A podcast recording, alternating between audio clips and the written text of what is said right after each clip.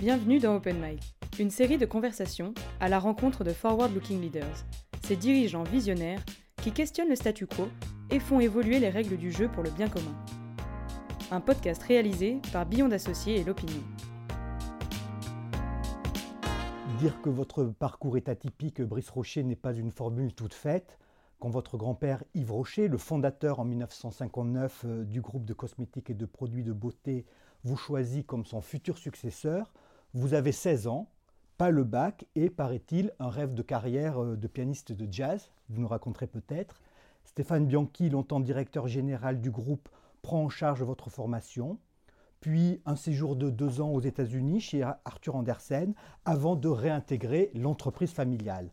D'abord dans une filiale américaine et en 2003 comme vice-président chargé de la prospective puis du développement en Asie. Nommé directeur général du groupe en 2006, vous en devenez PDG quatre ans plus tard. Une de, vos plus grandes fiertés, dites-vous, c'est d'avoir racheté en 2012 les actions du groupe détenues alors par Sanofi. Vous êtes donc à la tête d'une entreprise familiale indépendante. Le groupe Yves Rocher aujourd'hui, c'est euh, un chiffre d'affaires de 2,7 milliards d'euros qui a progressé en 2020 malgré la, crise de la Covid. 18 000 salariés, dont 3 500 en Bretagne, c'est important et vous revendiquez 50 millions de clientes dans 118, 118 pays. Vous êtes un gros lecteur, un avid learner, dites-vous. Vous consommez énormément de livres dont vous publiez, comme un certain Bill Gates, la liste tous les ans sur Facebook. Alors, qu'est-ce qu'un bon dirigeant? Je vous cite. Un bon dirigeant, c'est un manager qui gère les affaires courantes et un leader qui donne la direction et embarque les troupes. Donc on est ensemble aujourd'hui pour que vous nous embarquiez. Mais avant, avant de partir, est-ce que vous avez des choses à rajouter sur ce portrait express? Ou, à corriger peut-être. Ou à corriger. Ou à, ou à compléter. Quoi. Euh, je, en, fait, déjà, le, euh, mon grand-père m'a pas choisi quand j'avais 16 ans euh, comme successeur. J'ai intégré l'entreprise à ce moment-là mais c'était suite au décès de mon père en fait. Et, euh, bon, je vais, j'étais plutôt très proche de mon père, je, l'admirais énormément. Euh, il faut savoir que mon père, c'était lui qui, euh, gérait la boîte à ce moment-là. Et, je voyais bien qu'il était passionné par ce qu'il faisait. et, la boîte avait été un peu en difficulté. Et, d'ailleurs, il avait pris la direction de la boîte à ce moment-là. et, il avait redressé la société. Euh, et, en fait, euh, suite au, décès de mon père, j'ai voulu intégrer la société par euh, filiation. C'était mon grand-père qui l'avait créé, mon père qui avait redressé la société, et aussi par curiosité. je voulais un peu voir l'envers du décor, je voyais bien que mon père était investi, etc. Et, et donc la filiation et la curiosité, c'est ce qui m'a motivé à intégrer l'entreprise. Et puis après, au fil de l'eau, je me suis fait picouser, quoi, en quelque sorte, et, et je me suis pris au jeu, euh, voilà. Mais, mais, mais mon grand-père a, pris sa décision euh, de, de, me donner euh, la, direction bien plus tard. on ne peut pas dire qu'à l'âge de 16 ans, il avait décidé que... Enfin, en tout cas, peut-être qu'il avait, il avait cette ambition, mais c'était beaucoup trop tôt pour qu'il se décide véritablement. Il fallait quand même que je fasse mes preuves, quoi, concrètement. et puis alors, une autre petite correction. C'est un truc de dingue, j'arrive pas à m'en défaire. Je n'ai jamais travaillé chez Arthur Anderson. ah, mais c'est pas vrai J'ai bien travaillé chez Arthur Anderson, rue Ibry à Neuilly, mais jamais aux États-Unis. J'ai travaillé aux États-Unis dans le groupe. Euh, quand je suis retourné dans le groupe euh, suite euh, à l'expérience d'Arthur Anderson, mais jamais aux États-Unis. Je ne sais pas pourquoi, c'est un journaliste qui a eu une vingtaine d'années qui a écrit ça. Et, ce truc est resté, et je, n'arrive pas à le faire corriger. Bah, on va le corriger, on va le corriger. voilà une vérité rétablie. Et au-delà de ce que dit euh, la loi par rapport à, ce que représente euh, une entreprise à mission, euh, qu'est-ce que ça représentait pour toi à ce moment-là de prendre cette décision, sachant que on avait même, le, quand on repart un peu dans l'histoire, il y avait le sentiment que c'était pas une évidence, même pour toi tout au début, le sujet loi et, et action. Non, alors, euh, c'est pas que c'était pas une évidence, c'est euh, ma première réaction, oui, a plutôt été négative. Euh, je, me suis dit, tiens, à nouveau, le gouvernement, c'est pas propre au gouvernement Macron d'ailleurs, quel, que soit le gouvernement, c'est quand même un motif, on va dire, c'est à nouveau le gouvernement qui décharge sa propre responsabilité sur les entreprises. Parce que devenir une entreprise à mission, c'est opposable. donc, donc, donc, il y a une responsabilité derrière et, de mon point de vue, le bien commun, la, première, enfin, le premier responsable sur le bien commun, c'est quand même le gouvernement. Je veux dire, c'est sa mission, euh, etc. Mais après, j'ai pris un peu de recul. Et, en fait, il y a deux, éléments qui m'ont décidé euh, à véritablement m'engager dans cette voie-là, euh, ou trois, on va dire. le, premier, on veut dire c'était euh, de régulariser notre situation parce que je vais y revenir rapidement. Euh, la réalité c'est que le groupe Rocher c'est une entreprise à mission depuis sa création depuis 1959. Le premier c'est celui-là. Le deuxième c'est que je pense qu'on a une responsabilité collective. bon, je suis papa, j'ai trois enfants. Euh, finalement, euh, on, a la responsabilité de bâtir, euh, mais de bâtir quelque chose de raisonné, de plus sain, de plus... en fait, je, travaille dans un groupe familial. Moi, ma mission, enfin, ma mission principale, ça va être de transmettre aux générations d'après. et, et, et, c'est pas juste transmettre ma mission. Ma mission, c'est euh, en fait, ce que je dis souvent aux équipes, c'est on a une chance extraordinaire. C'est-à-dire que j'aurais pu hériter d'une boîte de tabac, par exemple. Euh, non, on a hérité d'une boîte qui est justement pleinement dans l'air du temps. Euh, ça ne veut pas dire pour autant qu'il n'y a rien à faire. Et, ma mission, c'est de transmettre quelque chose d'encore plus sain que ce que mon grand-père m'a transmis. Donc, j'ai une chance extraordinaire. Il faut que les générations d'après, elles puissent se dire la même chose. Et puis, et puis la, troisième raison, c'est que, en fait, concrètement, euh, j'ai assisté euh, l'année dernière euh, aux rencontres économiques d'Aix-en-Provence, le, cercle. J'ai assisté à un débat entre deux économistes justement sur cette thématique de l'entreprise à mission. un économiste qui disait mais oui, il faut aller dans cette direction, c'est ce que veut le consommateur, une entreprise est là pour répondre aux attentes du consommateur. J'y souscris pleinement. et puis l'autre économiste qui disait non, pas du tout. Euh, une entreprise à mission, euh, c'est euh, forcément des coûts supplémentaires, parce que l'engagement n'est pas gratuit, la transformation n'est pas gratuite, et pour le financer, ça va venir altérer négativement le pouvoir d'achat du consommateur. Et le consommateur, lui, s'il veut, c'est le meilleur rapport qualité-prix, etc. Et, si on, et, à un moment donné, voilà, ça, va venir, euh, ça va venir altérer négativement le pouvoir d'achat du consommateur. Et donc, j'ai pris la parole à ce moment-là et je leur ai dit, écoutez, en fait, euh, je, pense qu'on on se trompe de débat. Euh, je, souscris pleinement au fait qu'une entreprise est là pour répondre aux attentes du consommateur. Une entreprise ne vole que si elle a des clients, mais la réalité c'est qu'elle n'existe que si elle est composée d'individus, c'est-à-dire des femmes et des hommes, accessoirement de talent, ça ne peut pas faire de mal d'ailleurs, by the way.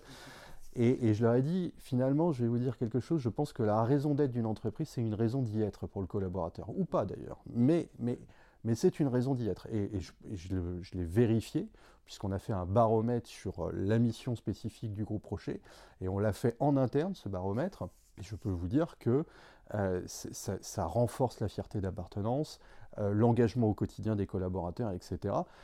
Et la réalité, c'est que euh, une entreprise euh, n'est en capacité de surperformer que si elle est composée de femmes et d'hommes de talent. Donc pour ces trois raisons, je me suis vraiment engagé euh, dans cette voie-là. Justement, c'est une décision que vous avez prise vous seul ou à plusieurs. Comment, comment on décide de devenir une, une, une entreprise à mission C'est le choix du, du, propriétaire de l'entreprise C'est un choix partagé. Vous auriez pu ne pas le faire s'il y avait eu des résistances internes?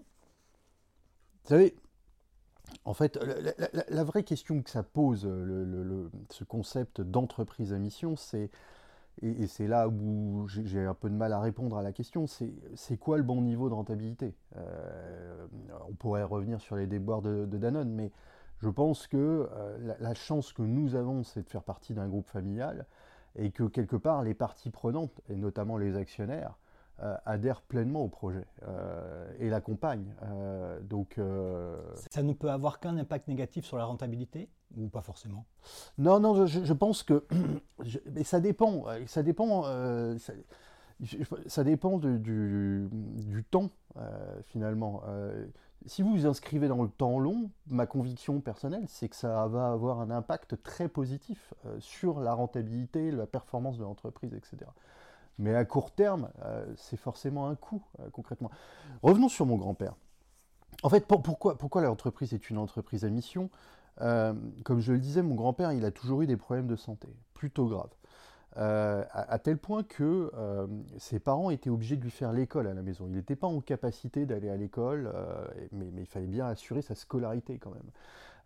Et, en fait, il s'est instauré une proximité très très forte entre lui et son père, parce que c'était son papa qui lui faisait l'école à la maison concrètement.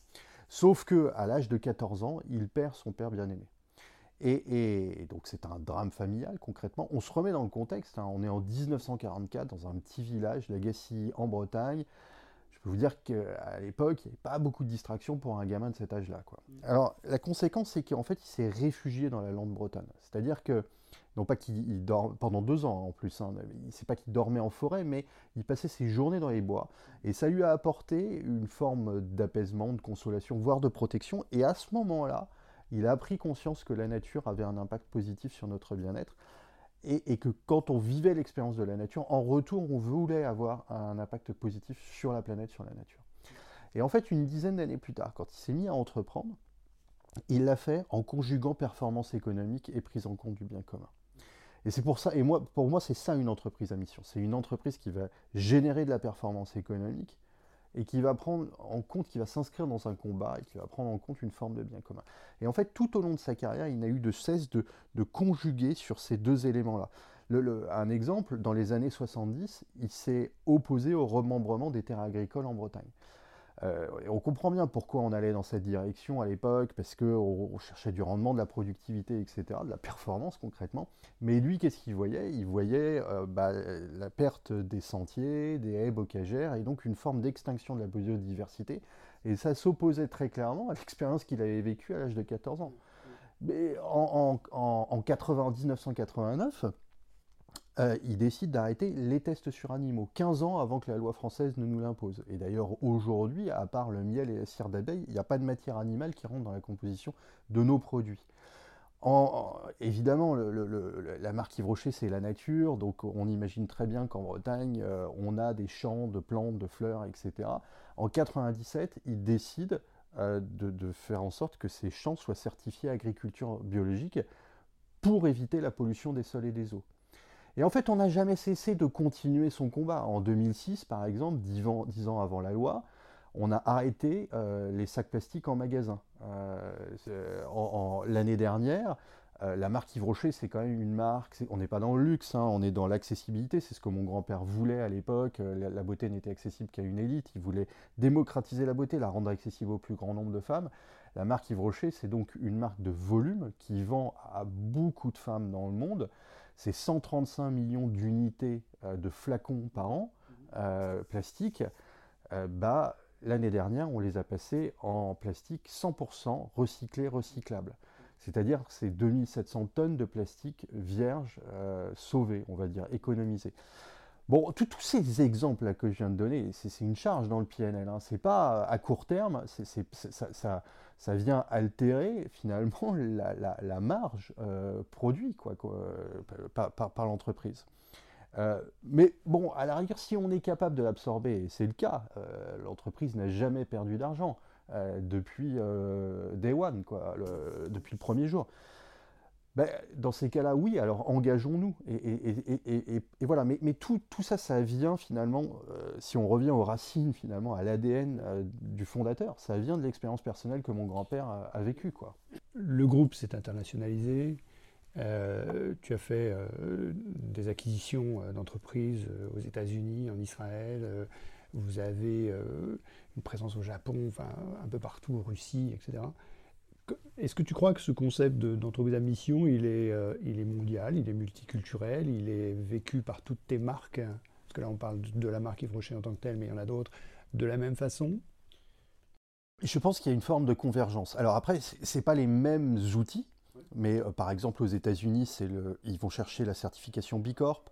Euh, euh, en Italie, c'est le, changement de statut, ça s'appelle Societa Benefit. en Angleterre, c'est Community Interest Companies. on voit bien que tout le monde converge vers la même direction. Il y a quand même d'abord, un, une conscientisation, certes peut-être un peu lente, mais, qui est bien réelle aujourd'hui. Et, donc, il y a quand même une demande, euh, finalement, du consommateur. Mais le consommateur, c'est un citoyen comme euh, nous tous. Je veux dire, euh, donc une demande des individus pour que la société change, évolue, progresse et aille dans le bon sens. Donc, donc j'ai envie de dire oui. j'ai envie de dire oui, il y, a une, forme de convergence. Après, oui, il y a aussi des différences culturelles, euh, historiques euh, qui, font que le chemin n'est pas forcément tout à fait le même, mais in fine, la cible est la même. Pour, moi, c'est clair. Vous nous avez parlé de changement de statut, vous nous avez dit que c'était opposable. Comment, comment on met en place des indicateurs? Comment vous allez dire dans 5 ans ou dans 10 ans, on a, on a réussi ce qu'on a voulu faire? Alors, euh, donc le, statut de société à mission au sens de la loi Pacte, hein, euh, qui a été instauré par le, gouvernement Macron, euh, il, contient trois dimensions. Euh, et, c'est important de, bien les repréciser. La première dimension, c'est une dimension qui s'impose à tous, à toute société, c'est-à-dire c'est la refonte de l'article 1 des statuts qui était très focalisé sur la performance économique au bénéfice de l'actionnaire, mais qui prend en compte maintenant, et ça c'est nouveau, euh, des dimensions sociétales et environnementales. Ça ne mange pas de pain. La deuxième dimension, c'est on va s'interroger sur la raison d'être de notre entreprise. Un peu comme on va s'interroger sur les valeurs de l'entreprise.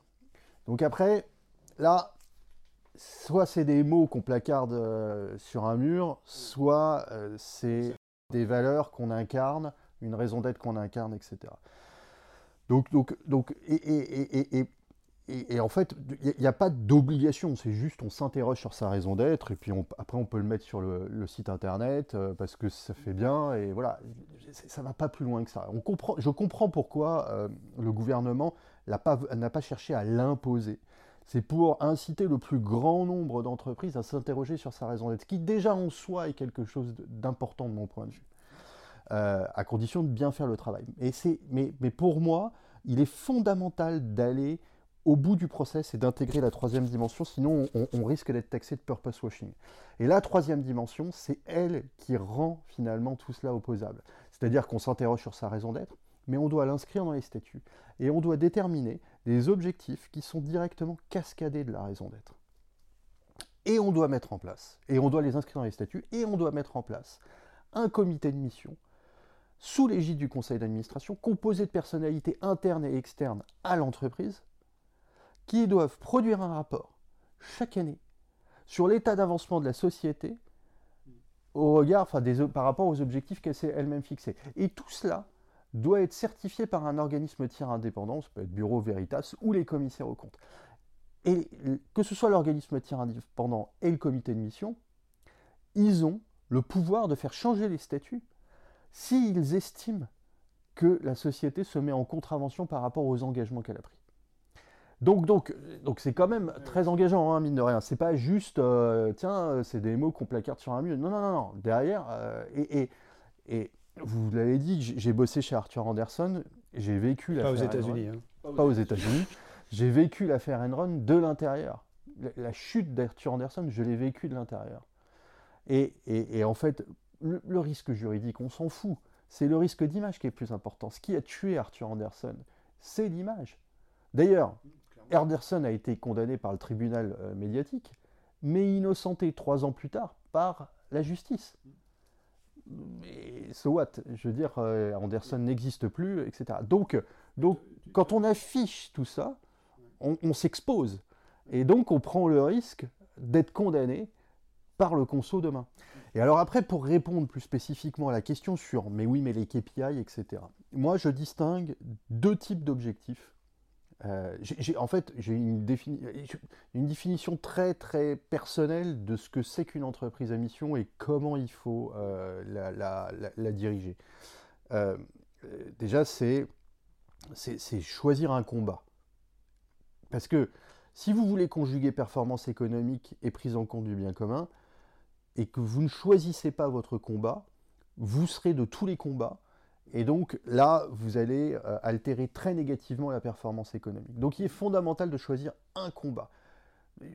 Un exemple, quand, on est devenu entreprise à mission, on a été sous les projecteurs. J'ai été contacté par la LICRA, par exemple, où on m'a interrogé sur euh, l'égalité euh, femmes-hommes. Non pas que ces sujets ne sont pas importants et qu'il ne faut pas les adresser, ce n'est pas le combat de la boîte. La boîte, sa mission, c'est de reconnecter les femmes et les hommes à la nature, parce qu'on est allé puiser cette mission dans l'expérience personnelle que mon grand-père a vécue, donc dans les racines dans la boîte, dans son ADN, ce qui rend la mission de la boîte authentique. On s'est assuré qu'elle répondait à un défi futur et actuel, et, je peux vous dire qu'aujourd'hui, euh, on est plus, on s'est distancié de la nature. Et d'ailleurs, on l'a vécu euh, tous un peu personnellement ces derniers mois, où on a redécouvert finalement euh, les saisons, l'évolution, etc. Euh, et, je peux vous dire que c'est prouvé par des études scientifiques, mais aussi par une étude sociologique, puisqu'on a fait un baromètre sur justement cette mission, que euh, bah, plus vous êtes connecté à la nature, plus ça augmente votre bien-être, plus vous êtes heureux, plus etc. etc. Donc, donc voilà, donc, donc, donc il faut déterminer le combat que vous allez choisir. Après, une fois que vous avez déterminé ce combat-là, vous devez distinguer deux types d'objectifs, les objectifs conventionnels et les objectifs singuliers. Les objectifs singuliers, c'est des objectifs qui vont donner corps à la raison d'être que vous avez choisie.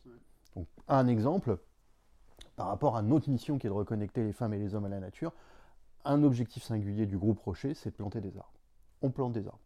Mais on fait ça depuis des années, euh, je veux des dire. Des milliers, euh, des millions. Voilà, oui, oui, mais on plante même des arbres dans la famille. On, euh, plante un arbre à chaque naissance. Donc euh, j'ai mon arbre, mes enfants ont leurs arbres, etc. etc. Euh, on plante des arbres parce que. Mais on ne plante pas des arbres pour compenser nos émissions de gaz à effet de serre. Aujourd'hui, tout le monde parle de neutralité carbone. Mmh. Nous, c'est un terme que l'on bannit en interne, la neutralité carbone, parce qu'elle intègre de facto une forme de compensation. Et la compensation, c'est presque un, comment dire, un blanc-seing pour augmenter ses émissions de gaz à effet de serre. Vous pouvez continuer à augmenter vos émissions et puis euh, compenser et, et prôner une neutralité carbone. Ce qui ne va pas dans le bon sens de mon point de vue. Nous, on préfère parler de sobriété carbone et, d'avoir une démarche qui soit plutôt orientée bas carbone. Donc on plante des arbres. Mais pourquoi on plante des arbres? On plante des arbres parce que quand on plante des arbres, on le fait avec nos différentes communautés. D'abord, on va le faire avec euh, les collaborateurs, euh, on va le faire aussi avec nos clientes, on va le faire avec euh, finalement nos partenaires, que ce soit nos franchisés, nos consultantes indépendantes, avec euh, des fournisseurs avec qui on est proche, etc. On le fait évidemment avec des ONG et des agriculteurs. Et quand on plante des arbres, déjà ça prend la journée. Hein. Si vous voulez planter une haie comme ça de, je sais pas moi, 1000 arbustes, ça se fait pas comme ça en, en, 10 minutes. Hein. Ça prend la journée, vous mettez la main dans la terre. Et quand vous faites ça, bah, vous vous reconnectez à vous, vous reconnectez aux autres, parce qu'il euh, faut le faire à plusieurs, hein, si vous voulez euh, pas que ça vous prenne, euh, enfin, sinon ça va prendre une semaine, et puis ça vous reconnecte à la planète. Et ça vous fait un bien fou, et après vous avez envie d'agir en faveur de la planète, et donc vous créez un mouvement vertueux. Donc ça c'est un objectif singulier. Mais pour autant, objectif conventionnel, on se fixe comme objectif de diminuer nos émissions de gaz à effet de serre, évidemment. Mais celui-là, il n'est pas propre au groupe Rocher. J'ai envie de dire, quelle que soit l'industrie dans laquelle vous êtes, euh, c'est un objectif que tout le monde doit avoir. Il y a un risque qu'un jour, euh, une personne extérieure, une ONG, une association, euh, viennent et vous disent vous faites ce que vous faites, vous ne le faites pas bien, vous le faites pas assez, pas assez vite, et donc je vous attaque, ou c'est un peu un fantasme contre l'entreprise à mission? Non, je pense que c'est un fantasme. Après, euh, nous, euh, typiquement, quand on plante des arbres, on le fait avec des ONG. On n'est pas capable de le faire tout seul, quoi. Je veux dire, euh, on le fait avec des ONG, des agriculteurs, etc. Donc, donc on est en, symbiose avec, avec ces, parties prenantes. Le plus important, donc, donc pour moi, c'est choisir son combat, déterminer les objectifs singuliers qui vont donner corps à la raison d'être, conventionnels, parce que sinon on va être taxé de purpose washing. Donc, euh, bah, c'est euh, diminuer les émissions de gaz à effet de serre, c'est euh, passer en plastique recyclé, diminuer notre consommation de plastique, etc. etc. Et, puis, et puis après, un autre élément qui est fondamental, c'est la constance dans le temps. C'est-à-dire, il faut faire du less bad et du more good. on en parlait avec Thibault là, de Castelli, là, justement. c'est Less bad, bah, c'est on va réduire nos émissions de gaz à effet de serre. More good, bah, typiquement, au sein du groupe Rocher, c'est on plante des arbres. Mais ce more good, il faut intégrer la constance dans le temps. C'est-à-dire que on ne s'est pas réveillé l'année dernière. Euh, nous, l'année dernière, on a célébré 100 millions d'arbres plantés. Mais on ne s'est pas réveillé il y a 18 mois en se disant tiens, on va planter des arbres. On a commencé ce programme-là en 2006. Quand mon oncle Jacques a rencontré Wangari Maathai, prix Nobel de la paix, qui avait elle-même lancé ce programme, et on s'est inséré dans ce programme-là. Et on s'est dit, bah tiens, on va planter un million d'arbres. c'est mon oncle qui nous a fixé cet objectif. Tout le monde l'a pris pour un fou à l'époque d'ailleurs. Euh, c'est un million d'arbres, ça paraissait délirant, etc. Mais on n'a jamais cessé de planter. En France ou dans le monde? Non, dans le monde, partout dans le monde. Partout dans le monde. Et, on n'a jamais cessé de planter. Et 15 ans plus tard, on est capable de célébrer 100 millions d'arbres plantés. Et on continue à planter. On s'est fixé 35 millions d'arbres à planter comme objectif euh, d'ici 2025, etc., etc. Et donc, juste pour terminer sur les objectifs, donc on s'est fixé des KPI.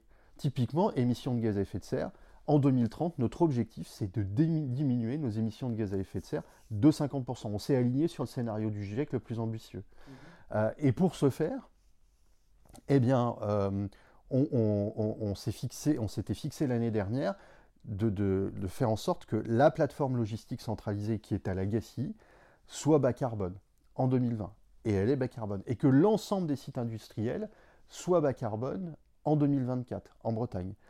Euh, et, donc voilà, c'est ce type d'objectif avec des KPI, très clairement, euh, qu'on se fixe. Euh, autre élément pour donner corps à la raison d'être du groupe, aujourd'hui en Bretagne, l'ensemble des sites sont des refuges biodiversité. un exemple, on a notre hôtel à Lagacy, la Grée des Landes, etc. À l'époque, avant la construction d'hôtels, il n'y avait rien, c'était juste une colline avec des fleurs, des arbres, des animaux, etc. Et on a, fait cet hôtel en partenariat avec la LPO, euh, la Ligue de protection des oiseaux.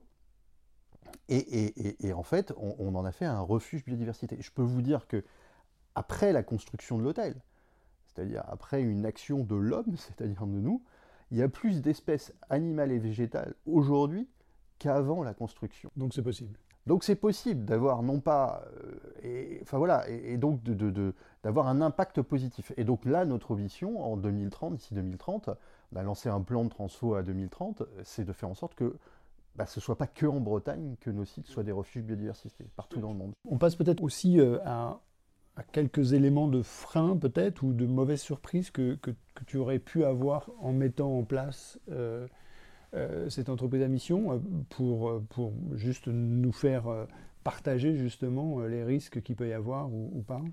Est-ce qu'il y a eu des freins que tu pourrais identifier et qu'on pourrait partager? Exogènes ou endogènes hein? Ouais, mais, mais, mais, mais, mais, mais rien d'insurmontable en soi, me concernant, qui est une entreprise familiale. Là, tu fais référence à, une entreprise avec des actionnaires euh, divers. Ouais, une entreprise cotée, c'est plus compliqué. J'ai lu une étude récemment, là, je crois que c'est euh, d'HEC, euh, etc. Il faut savoir que c'est clair, hein, c'est factualisé à travers l'étude. Les fonds activistes ciblent les entreprises à mission. Oui, parce que c'est factuel. Parce qu'ils peuvent trouver un talent d'Achille et aller pousser. Euh, parce, que le raisonnement est de dire, bah, euh, il suffira de couper un peu dans la RSE et on va augmenter la performance. Et comme ces fonds-là sont euh, dans un cycle et dans un temps court, du coup, il n'y a pas de réconciliation là. L'avantage d'une entreprise familiale, c'est qu'a priori, une famille, son objectif, c'est de transmettre. Donc, donc elle s'inscrit dans le temps long.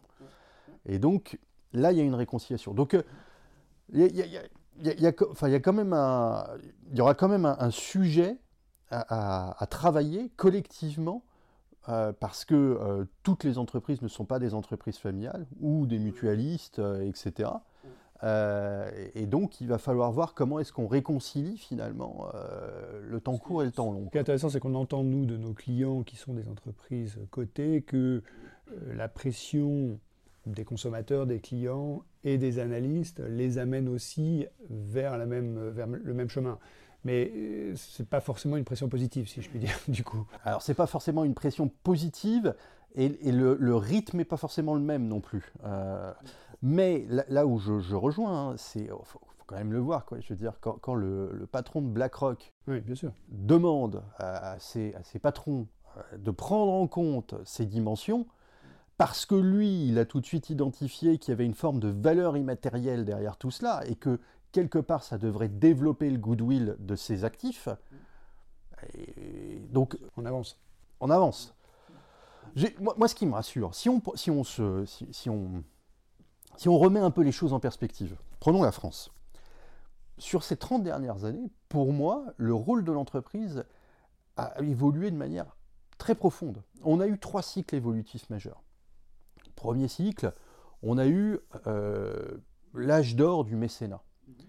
Il y a 30 ans, c'était la performance économique et rien d'autre. On s'est dit quand même collectivement, c'est quand même pas terrible, euh, il faudrait peut-être qu'on intègre quand même deux, trois autres dimensions, euh, l'entreprise a un impact, etc. Donc on a incité les entreprises à aller vers le mécénat, et ça demeure toujours, et c'est une excellente chose, mais on les a incités sous forme de crédit d'impôt. Et le, biais, on va dire, c'est que c'était un peu la, danseuse du DG, quoi. C'est-à-dire qu'il allait financer euh, ce qui lui lui importait. Ça pouvait être de l'art, de la musique, du sport, que sais-je, etc. Après, on est passé de l'âge du mécénat à la période de la RSE, où on a cherché à réintégrer cette dimension sociétale dans l'entreprise, dans l'organisation. C'est-à-dire que euh, souvent le mécénat, ce qu'on finance, n'a rien à voir avec le modèle d'affaires de la boîte, Là, on réintègre le truc euh, voilà, dans l'entreprise, ce qui est une bonne chose. Euh, ce qui est une bonne chose, sauf que finalement, la RSE, c'est répondre aux contraintes réglementaires. C'est plus subi que euh, une vraie volonté, une vraie démarche de, de, pionnier, d'engagement. voilà. Et puis aujourd'hui, on passe à l'ère de l'entreprise à mission. Donc là, l'objectif n'est plus tant de réinjecter une partie, enfin de, d'aller vers de la philanthropie en réinjectant une partie de ses profits dans des, euh, actions euh, caritatives, etc., ou euh, de réintégrer ou de répondre aux, dimensions réglementaires, mais bien d'aller vers le concept d'entreprise à mission qui qui peut se résumer en disant mais le but n'est plus tant d'être la meilleure entreprise du monde, mais d'être la meilleure entreprise pour le monde. Et, on voit bien que c'est une évolution majeure en 30 ans du rôle de l'entreprise. Donc pour, moi, ça me rassure. C'est-à-dire que, je veux dire, parce que on est toujours en train de nous opposer euh, Milton Friedman. Euh, non mais d'accord, très bien. Mais moi, ce que je dis, c'est que Milton Friedman, c'est le premier défenseur de l'entreprise à mission. Qu'est-ce qu'il veut, lui? C'est de la performance. Et à nouveau, une entreprise à mission, c'est s'interroger sur sa raison d'être. Donc, c'est une raison d'y être pour l'ensemble des collaborateurs. Et donc, c'est une raison de s'engager encore plus.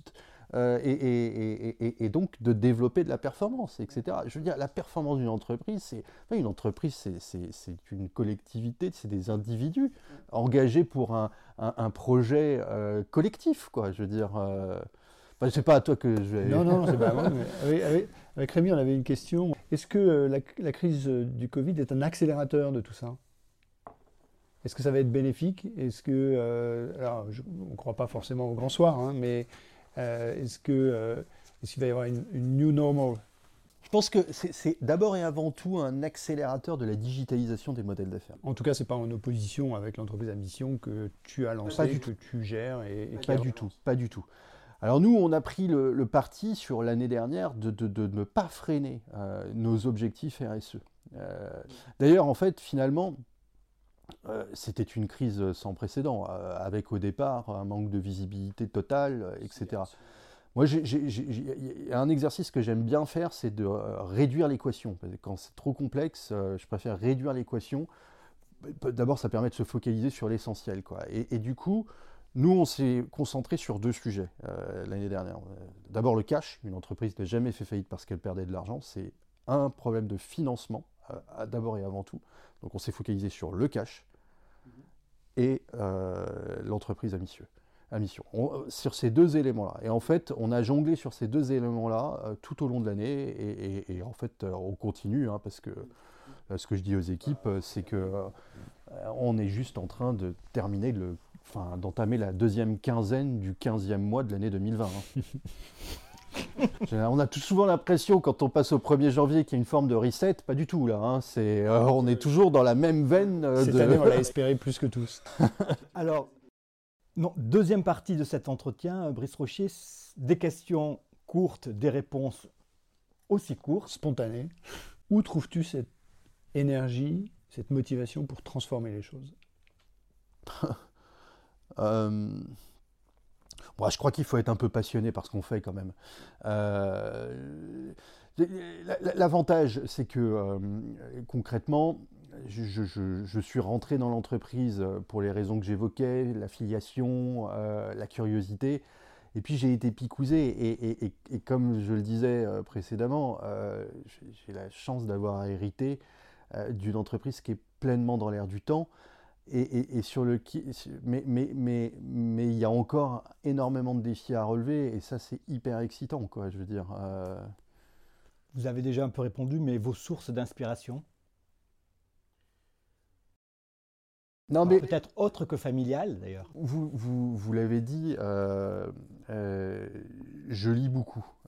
En fait j'ai pas fait d'études hein, du coup parce que moi j'ai perdu mon père à l'âge de 16 ans j'ai arrêté ma scolarité à ce moment-là je suis rentré dans la boîte euh, à ce moment-là j'ai pas fait d'études Euh, ce qui n'est pas forcément une mauvaise chose. Je pense qu'il faut faire des études, hein, c'est pas le débat. Mais, mais du coup, je, me suis toujours raccroché au bon sens parce que j'avais pas le, forcément la connaissance et tout. Donc du coup, je lis énormément pour compenser ça. Et probablement que la lecture est une source d'inspiration euh, pour moi. Est-ce que tu aurais un conseil à donner à d'autres leaders? Comme toi par rapport à ce que tu viens de vivre, par rapport à ce que tu mets en œuvre? Je, je- je pense que euh, c'est- le mouvement. Le mouvement euh, suscite l'adhésion. Une start-up, c'est plus facile parce qu'on part d'une page blanche, donc on n'a pas le legacy. Quoi. Euh, Mais, euh, Alors, il y en a une qui te vient à l'esprit ouais. Ouais, mais enfin, on a les bouteilles Castelli en face, là, donc euh, forcément, c'est- ça, ça aide. à- Visuellement, il faut qu'on te mette Non, des mais-. Mais, mais voilà, c'est une super boîte. euh, c'est une super boîte qui, euh, qui, qui, qui- est engagée, euh, voilà, euh, qui, est, qui est dirigée par un patron euh, fondateur euh, qui est lui-même engagé. euh, je, je pense qu'en fait, euh, c'est pas tant les entreprises que euh, les femmes et les hommes qui composent l'entreprise qui font la différence, quoi. Euh, Est-ce qu'on peut jouer au jeu des trois choses qui euh, euh, t'amusent le plus? Ça peut être deux, ça peut être trois, ça peut être quatre. Ouais, ouais. J'ai- alors, un truc qui, qui- enfin, qui m'amuse, qui, qui, qui me, me- me- je sais pas, m'interpelle euh, toujours, c'est la spontanéité de l'enfance. Mhm. Je trouve ça incroyable, quoi. C'est-à-dire que, moi, mes gosses, ils- des fois, ils me sortent des trucs. euh, Dernièrement, par exemple, ma fille a eu 7 ans. Et bon, réflexion euh, stupide et classique, euh, je dis, ah bah tiens, tu sais que c'est l'âge de raison, etc. Et elle me dit, euh, ouais, j'y crois pas trop à ces trucs-là. On dit aussi que les carottes, ça rend aimable. Andrea, son frère, euh, Andrea, il mange beaucoup de carottes et il n'est pas tout le temps aimable.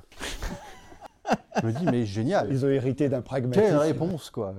C'est donc euh, Donc la spontanéité de l'enfance. ouais, la spontanéité de l'enfance. Après, je sais pas si c'est ce qui m'amuse ou pas, quoi, mais euh, je, je- je- j'adore la musique, euh, j'adore le sport. euh, Enfin voilà, c'est, c'est- je sais pas- je sais pas si ça m'amuse, mais euh, mais, mais mais en tout cas, c'est Ça contribue à ton énergie et au besoin, mouvement. euh, ouais, Mm. exactement. Mon équilibre, on va dire. Une ou deux choses qui vous irritent à l'inverse? Alors, le, manque de respect, je supporte pas. Enfin, moi, je suis un homme de principe. euh, je ne supporte pas euh, le manque de respect. Euh, et, et- et ça fait partie de notre quotidien. Euh, ça, c'est ça, c'est un truc qui m'irrite au plus haut point. Je, suis plutôt un, un loup solitaire, moi. Donc, j'aime pas trop qu'on soit sur mon dos. Je- je- J'ai besoin d'avoir de, De l'espace, de l'air. J'ai besoin de respirer, quoi. Euh, Est-ce que tu as une citation préférée que tu as toujours en tête? Ouais, les arbres bien enracinés résistent mieux aux aléas du temps. Très bien. Un lieu de souvenir où vous aimez vous ressourcer? Bah, c'est- ouais, alors, f- le lieu de souvenir, c'est c'est l'Agassi, c'est parce que c'est le, le- le- c'est les racines de la famille, euh, c'est euh, en Bretagne, j'ai passé énormément de temps, j'y passe toujours énormément de temps. euh, Et puis, en fait, c'est un lieu où on est au contact de la nature. Donc, ouais, Legacy. Legacy. Euh, Une soirée idéale, c'est quoi? Une soirée idéale? Ouais, c'est une Surtout en ce soirée, moment. c'est une soirée en- en- en- avec, les, avec les copains autour d'un bon repas D'accord. et de la bonne musique. En quelques phrases, euh, ce que vous voudriez que l'on retienne de vous. Ouais, c'est ce que je disais euh, tout à l'heure, c'est-à-dire que je crois que mon rôle principal, c'est de transmettre à la prochaine génération. Mhm. Et, et en fait, euh, euh, ce que je trouve génial, c'est que mon grand-père m'a transmis quelque chose qui est pleinement dans l'air du temps. Euh, quand je transmettrai dans, j'en sais un, 5, 10, 15 ans, euh, le- la société aura changé. Euh, J'espère que je transmettrai quelque chose qui soit à nouveau pleinement dans l'air du temps. Et une dernière question, peut-être, c'est quoi ton prochain projet? Bah, euh, là, on est très engagé sur. euh, voilà, on est devenu une entreprise à mission au sens de la loi Pacte. Euh, on a lancé un, un- un plan de transformation, euh, hashtag Green Transformation euh, 2030. Euh, bah, il y a du boulot maintenant. hein. Ouais. Il y a du boulot parce que. Non, parce qu'il y, y a la raison d'être du groupe que, que, que- j'expliquais. euh, mais, mais derrière, maintenant, il faut cascader tout ça. Derrière, maintenant, il faut que chaque marque détermine sa propre raison d'être. C'est un, un groupe composé d'un portefeuille de marques. Euh, et, et- chaque marque doit, doit déterminer sa raison d'être en, en déterminant ses, ses éléments de singularité qui vont la distinguer euh, des autres. En réconciliant, pour, moi, la raison d'être d'un groupe, c'est une raison d'être qui doit être corporate, qui s'adresse avant tout aux collaborateurs, aux collaboratrices de l'entreprise. À nouveau, c'est une raison d'y être. La raison d'être d'une marque, c'est une raison d'être qui doit s'adresser d'abord et avant tout au conso, euh, donc à la cliente dans notre cas. Et donc là, il faut, là, le but, c'est de réconcilier à la fois le bénéfice rendu euh, au consommateur par la marque. Je vends tel produit, c'est pour tel bénéfice pour le, conso, et la raison d'être de la marque. Donc il faut réconcilier cela. Euh, je rends un bénéfice euh, au conso, et, et- donc grosso modo, plus, euh, plus, plus je vends de produits, dans le cas particulier, plus je nourris la raison d'être. Donc voilà, donc il faut, il faut faire ce travail-là, il faut que chaque marque détermine sa raison d'être, réconcilie ça avec son modèle d'affaires, avec le bénéfice qu'elle rend, mais chaque marque doit aussi contribuer à la raison d'être du groupe. Donc en quoi ma marque reconnecte, enfin, reconnecte finalement euh, mes communautés euh, à la nature? Et, et- et je l'ai très clairement dit, une marque qui n'est pas, euh, qui, qui ne répond pas à, à ces deux objectifs d'ici 2030, enfin même avant, bah, elle sera vendue. Elle ne pourra pas faire partie du Club Rocher. Parce que dans ces cas-là, on se mettra en contravention par rapport à la raison d'être du groupe, etc. Donc, Donc le donc prochain il y a du gros boulot quoi maintenant. Bah, écoute, en tout cas, euh, je pense qu'avec Rémi, on peut te remercier euh, euh, pour, pour, cette, euh, pour cet échange qui nous donne d'ailleurs une raison d'être pour ce, podcast. Donc c'est très bien, raison d'y être aussi. Merci beaucoup et, Merci, et à ouais. très bientôt. Merci. Avec plaisir.